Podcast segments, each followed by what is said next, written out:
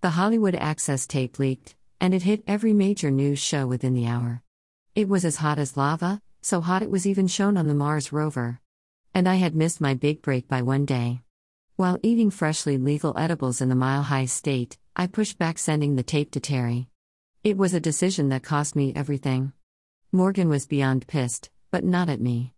She was convinced that her team was releasing it on the twenty-fifth, and it wasn't even the tenth. The leakers couldn't be trusted, and so, it was leaked by someone else. That's how Morgan explained it to me, and I had to let her know that I would still try to do a piece on her for the magazine. I wanted to see her again, and giving her some glory was a solid reason. Behind the scenes, wheels were cranking and gears were turning. Each side was carefully moving chess pieces around after the Clinton blow. Dude D informed me that no matter what the good old boys said to the press, they weren't going to cut Trump off. Trump would still have the funding and the resources, so they would keep it moving at the status quo. The tape could only sway the swing voters, despite the usual anti-Trumpers coming out of the woodwork to kick the man whenever he was down. Publicly, the good old boys turned on Trump like rats on a sinking ship. They were still rats, though. The media pulled out their forks to begin prodding Trump, and started to tune tracks from fat opera singers. They all claimed that the fat lady was singing, and her chorus was clear, Trump was finished. The lip service from guys like Paul Ryan and other cricket eaters with sticks up their asses was extreme. It was like they had been ordered to apologize for hitting a dinger into a window that broke. After that tape, they were still going to fund the bastard. All the big dogs, as far as funding, were sticking with him too. The evangelicals would stick by their man, and Mike Pence made sure of that. Pence was the one who got the word out that Trump was now saved, whatever in the fuck that meant, and this was an old video from before. There was no logic involved, but there never is with Pence. The guy wasn't going to move an eyelash or even make a single comment unless it was pro-Trump. Mother wouldn't allow that, not if he fucked up their lone chance to lick the floors of the White House. There was an old, unconfirmed rumor that Pence had done a White House tour back when Ronnie Reagan, the actor, was in office. The story goes that he licked the bathroom floors then, but that wasn't the same thing. So, Pence was going to hold steady, even if Trump shot someone on Fifth Avenue. If he still had the Christians and the funding, it was status quo. Trump didn't take it sitting down, either. He's a counterpuncher who usually fires first, but he's always prepared to miss because growing up, he couldn't land a sucker punch. He knows his own weakness and prepares accordingly. His counterpunch came via Julian Assange and WikiLeaks. It was hacked emails from Hillary's campaign chairman, John Podesta. The emails were really much ado, with one highlight, an email from Donna Brazile of C N N, who leaked Hillary questions ahead of time for the C N N town hall. It was peanuts compared to the Access Hollywood tape, which had both Pence and Trump Googling how to pray. Trump immediately entered the role of the victim. The establishment was out to get him. The deep state didn't want Trump to save America. If it wasn't for being located in a legalized state, I would have been super pissed myself. I had just missed the biggest chance to break something in my career. Something of that caliber might never come again. I should have freaking leaked it myself. And it had crossed my mind, but I didn't know the legality of it. It might have been a major payday, but it might have also meant jail time, or worse. There are powerful people on both sides. The legal edibles helped, but I was soon on a plane flying in the middle seat to Missouri. I arrived in the Show Me State as this was all making the rounds. My phone had been destroyed on a side quest, but there was a brand new one waiting for me when I checked into the hotel. Terry had ordered it for me and had it delivered. I really did have the best job in the world, working for a company that truly cared about its employees. The Lou in Missouri had been circled on my calendar, both for the debate and because it was Sawyer's new city. Dude D had squeezed me an extra pass, so I could take Sawyer to the debate as my cameraman. When he hit up my phone, I told him to fall through, and we could pregame before the debate at the only socially acceptable place today drink in a hotel, the indoor pool. When he showed up just before two o'clock, he was carrying two twenty-four packs like they were briefcases and he had an appointment at a frat house.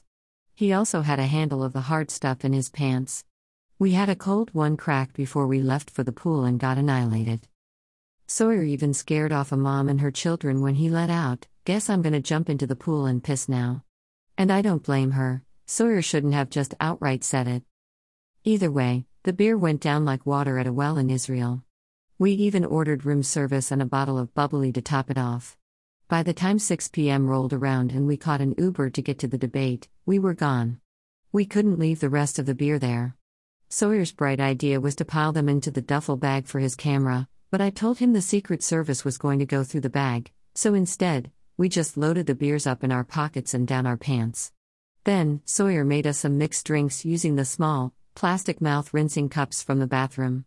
He made four of them because the cups were so tiny, at least, that was our excuse.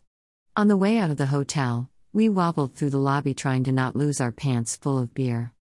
Sawyer hopped into the shotgun of the Uber, and immediately asked the driver, "Do you want one of these drinks?" The driver was a young man, and he declined. Good for him, too, the cost of a D U I is outrageous. "Are you guys going to the presidential debates?" the kid asked us with a smirk like a narc on his face. I chugged my drink before crushing it down so he would know I wasn't breaking the law. He pulled out of the parking lot, and my phone went off. It was Dude D, and he had been blowing me up like I stole his last fork. Calling. Texting. He was telling me to hurry up and get to the university, or I would miss it. I sent him a text and said I would be there in five minutes as we pulled onto the ramp of I sixty-four. I leaned up to the driver from the back seat while he merged into traffic. I asked him, "How much longer?" He glanced back at me like he had forgotten I was there before replying, ten, twelve, fifteen tops. I had enough time to drink a cold one, so I pulled one out and popped it open. The driver was a young white guy with an overdrawn chin that caused an underbite. He was dressed up like he was going to Sunday school, and although I couldn't see his shoes, I just knew they were uncomfortable. If I drove an Uber, I would wear pajamas. Slides with socks and pajamas, and never, ever uncomfortable shoes. "You sure are doing a lot of drinking for two guys going to the debates," he said in a high-pitched, whiny tone. "It's a requirement from the government," I lied to him as Sawyer cracked a beer and stared at the kid. "What?" he responded. Sawyer repeated what I said to him, but slowly sounded out the big words. "It's a requirement from the government." I nodded in agreement. "Yeah, so every year the Portland Fest, that's Portland in Louisville, not Portland, Oregon, has two guys go to the debate drunk. Then after the debate, they go answer questions for focus groups. It's how the Koch brothers and Murdoch are able to manipulate the hillbillies year after year." Sawyer chugged his beer until it was almost gone, took a breath, then finished it. He burped before turning around with a puzzled look. "What?" "I'm just messing with you. We didn't get picked at Portland Fest this year. No, we're with Rolling Stone, the magazine." "You actually have tickets to go inside the debate, no?" the overdressed driver asked me, and I showed him my press pass. He didn't know what to believe, though, since we were pulling out brews from our pockets and slamming them down our throats like alcoholic magicians. Then Sawyer asks him, "Tell me, Kyle, you ain't one of those gay, liberal cuckolds, are ya?" He was drunk and intimidating, but Kyle didn't care. He must have had an older brother. Sawyer just continued. "It drives me crazy, and I could hear the four hours of boozing spilling out as he went on. These libtards are making all this fuss about the Access Hollywood tape." Sawyer took another large sip of his beer. We were both silent, so he took it as a chance to continue. "It's just locker room banter, if you will." He tried to sound like an English aristocrat, but his drunken attempt came out more trashy, South Jersey Shore-ish. "Trump said that they let him do it because he's a star. He's famous. He said, they let me do it. He isn't groping women that don't want to be groped by him. They want him to grope him." Finally, I put down my phone, stuck my head up to the front, and said, "You wouldn't defend your own brother this hard." Kyle laughed softly, and I could tell it hurt Sawyer. Every joke has a little bit of truth to it, though. "That's just because, Gunn, he is a liberal fuck," Sawyer told Kyle with a slurred laugh before adding, "My brother doesn't have any luck with chicks, though, so no chick would let him grab them anywhere." He started laughing again. "That right there, about your brother? That is locker room banter," I told him. Sawyer laughed, too, but he was a Trumper now, full throttle. He was openly supporting the con man, and it didn't feel right. Not that Trump needed Sawyer's vote. No, Trump hadn't lost his army just yet, despite the Hollywood Access tape. Most Americans had heard worse in their own living room, and that was while pausing the action horror movie. All of us have heard perverted stuff before, and if we hear it and it crosses the line, most of us turn into Billy Bush and just stand there. We aren't the priest in the box listening and assigning riddles. It's not our job. And if it's our boss or manager saying it, we often just stay silent. eighty-five percent of the country has access to free internet, which comes with access to free adult porn, among other things. So, although the talk on the Access Hollywood tape was disgusting, it wasn't new to most Americans. It was rhetoric that we assumed Trump would say when the cameras were off. He just happened to get caught on a hot mic. Of course, the mainstream guys can't come out and admit it so easily, considering a lot of them have daughters and wives. Some of these wives are women who are playing the part of aristocrats and godly women. They can't blow all those precious years spent lying just to benefit Trump. Especially if the polls are correct, these guys are trying to be lifers, and if unhitching from the Trump train helps them later, they will certainly do it now. The voters, however, like Sawyer, didn't care. Most of them cuss themselves more than Johnny Knoxville being lit on fire. And they aren't lit on fire when they cuss. Instead, they are just losing the little league game they are coaching. That's why it was status quo for the Trump base. We can just walk from here, I told Kyle through the drone of traffic. The car wasn't moving, but people were walking by us. Sawyer and I both stumbled out of the car like clowns with our shoelaces tied together. I found my balance and called dude. D Street vendors were out selling Trump merch, and the vibe outside was closer to a W W E event rather than a presidential debate. I can fell from my waist down my pants, and I couldn't get it out without shaking my leg as if I was doing a solid Elvis impression. While I did the leg shimmy, Sawyer was double-fisting his last mixed drink and an open beer. I could see dude D, so I put my hands up to show how happy I was to see him. I was grateful he was hooking me up with an inside scoop on a story. He pointed with his other hand towards Sawyer and asked me, "Who is this?" He was obviously a bit concerned, as Sawyer was chugging his beer like we were tailgating. "Oh, this is my brother. He is the one doing the photography for the magazine tonight." Sawyer came back and nodded at Dude D, but didn't shake his hand. Dude D turned around toward the building and banged on double doors that only opened from the inside. One of them swung open, and we entered into the romantic side of the arena. It was dark, and the man who opened the doors was holding his phone flashlight so we could see. As soon as we were inside and the door closed behind us, Sawyer cracked a freaking beer. "Step-brother," I clarified to Dude D, and the guy with the flashlight shook his head back and forth. I rolled my eyes when they both looked back at me to let them know that I wasn't amused, either. Then I smacked Sawyer on the chest to let him know he was out of line. "I have to run to get a few things. Victor here, Vic," Dude D pointed at the upper thirty-year-old guy with the flashlight, "will show you where to go. Follow him." And he bounced off like a rabbit speeds away from hunters. We started to follow this guy Victor, who was wearing a conservative red tie and dress pants. We followed him the opposite way that Dude D went, and then we turned left. As we followed along, I could see people through breaks in the wall. The people on the other side were dressed to the T. It looked like prom, or, perhaps, a freaking presidential debate. I was wearing a wrinkled polo with dirty khakis, no belt, and my hair a train wreck. As we turned to walk upstairs, I noticed Sawyer was wearing freaking jeans paired with a sloppy shirt he must have copped at a Saint Louis Blues game. "P S H H, I shout whispered to Sawyer so he would look at me. He did, and I motioned for him to tuck his shirt into his pants. He just shrugged at me and shook his head like I had done something wrong. He was holding his beer like we were at a NASCAR event, and Vic had us walking at such a swift pace that Sawyer hadn't been able to take a drink. So, once we finally reached the top of the stairs, Sawyer stopped to take a big swig.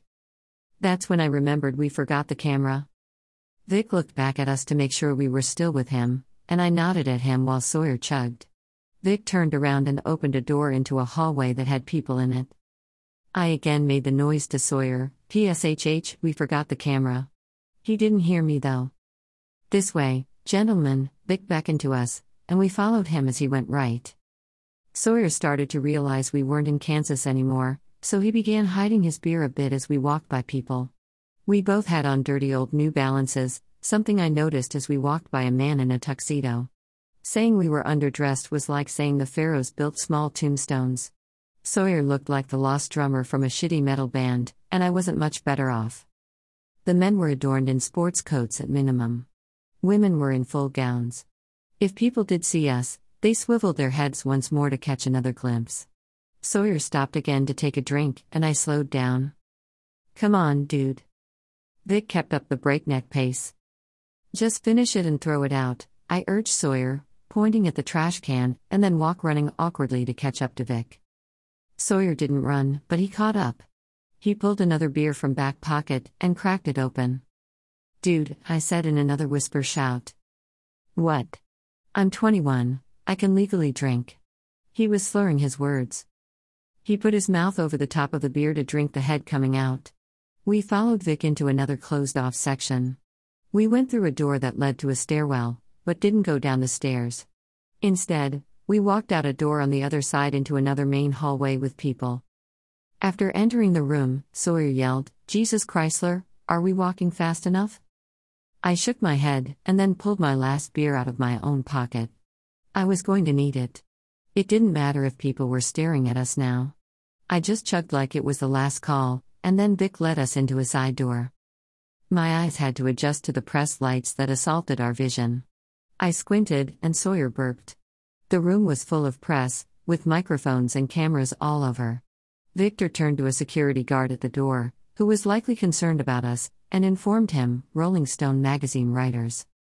The guard smiled. I could see that he was armed.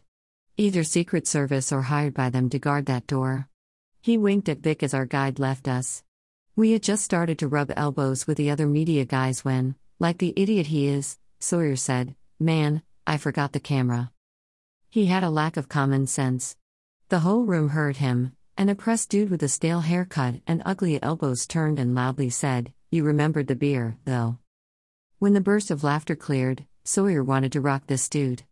He stepped toward the guy, but I jumped in front of him. Thinking on my feet, I warned, he's a liberal elite with a cocker spaniel at home. You don't want to fight that guy. I pushed Sawyer back against the corner wall, adding, We aren't in the infield, calm down. I wanted him to know we weren't at a Germantown picnic, this was a goddamn presidential debate. This wasn't a typical presidential debate, though.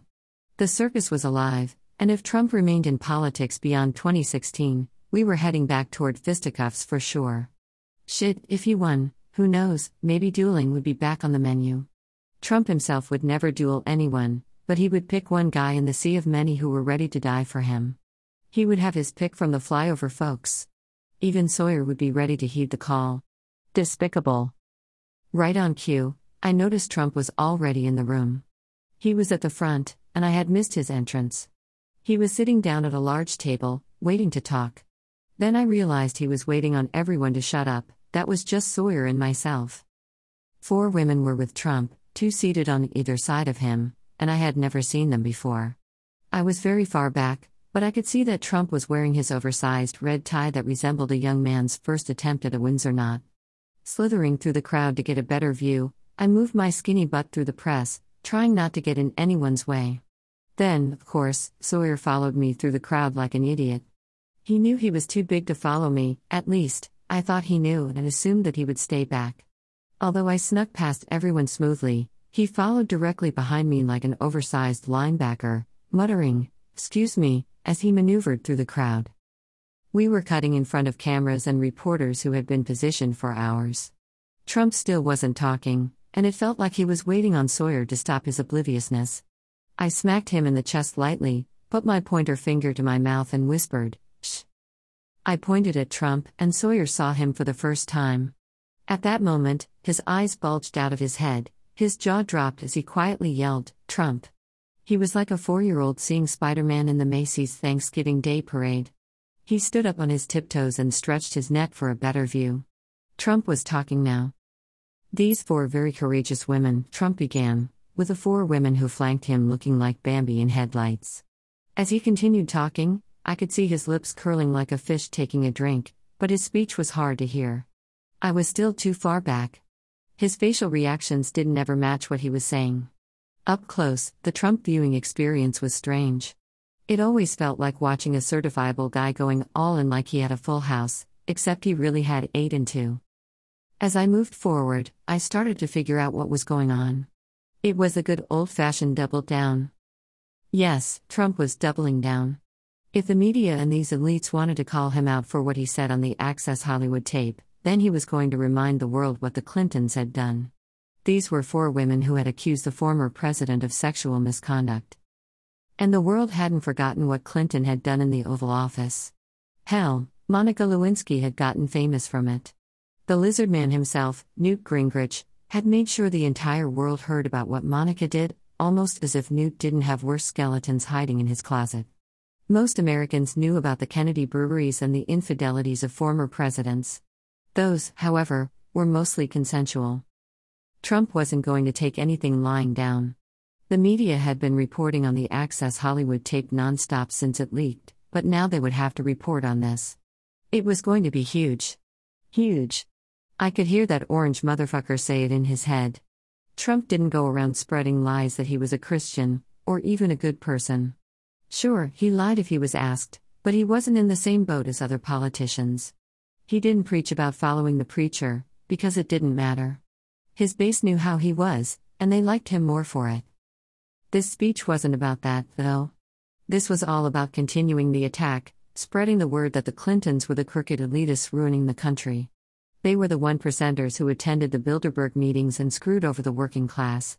Trump was the savior. He was the good old boy, a hard worker who once got caught on tape talking about grabbing pussy. The Clintons were the real enemies. He was Hollywood and the politicians, hoodwinking the hillbillies, and conning the people. It was a fucking dagger to the heart to start the debates. A below-the-belt punch at the weigh-in. It was brutal and unfair and inside the one part of the country that still had rules. All is fair in love, war, and politics, especially if the other person started it. The rules weren't mandated, and this punch wasn't going to get him disqualified.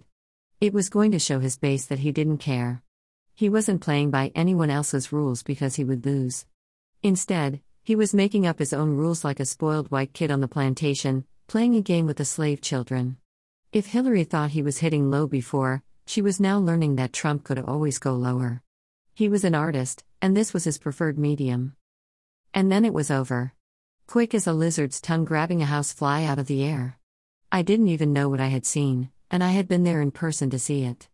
It felt like a pep rally mixed with an infomercial. It was a pre-debate fucking of the whole establishment.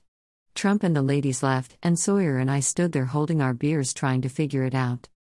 "Trump's a goddamn genius, man," Sawyer finally breathed, pulling out what had to be his last brew. He didn't open it, though. He just looked right at me and said, "I didn't know we would be that close to him, man. I wanted to ask him to take a picture with me." "Yeah, but you forgot the camera," I said jokingly, but he didn't laugh. I got a few on my phone. And as he started to show me the photos he got, the best being a selfie he tried to take with Trump distantly behind him, Dude D came in through the same door Trump had exited from. I kept telling you that Trump had something up his sleeve for their assholes. Dude D wasn't walking towards us, but skipping. Sawyer asked him, "Those are the women that Bill Clinton raped back in Alabama when he was governor?" "You mean Arkansas. And he is going to bring them out at the start of the debate, like right when they have to shake hands." Boom. Right into Hillary's face. Dude D was straight giddy. He had the excitement of a monkey drinking stolen rum. "Old Billy Boy was a pervert back in the day," Sawyer replied, and they both laughed. Dude D took us to our seats, and Sawyer and him were discussing Trump the entire walk. My head was starting to hurt, and I felt like I might get sick. Right as we got into our seats, Sawyer turned to me and said, "I gotta drain the main vein." Loud enough for the T V viewing audience at home to hear. He left me there, with my head spinning and my vision blurry. As Sawyer staggered in the direction of the restroom, I slouched back in my chair. I put my left arm across my body, my right arm on the armrest, and rested my head. Before he returned and the debates even started, I was dead asleep.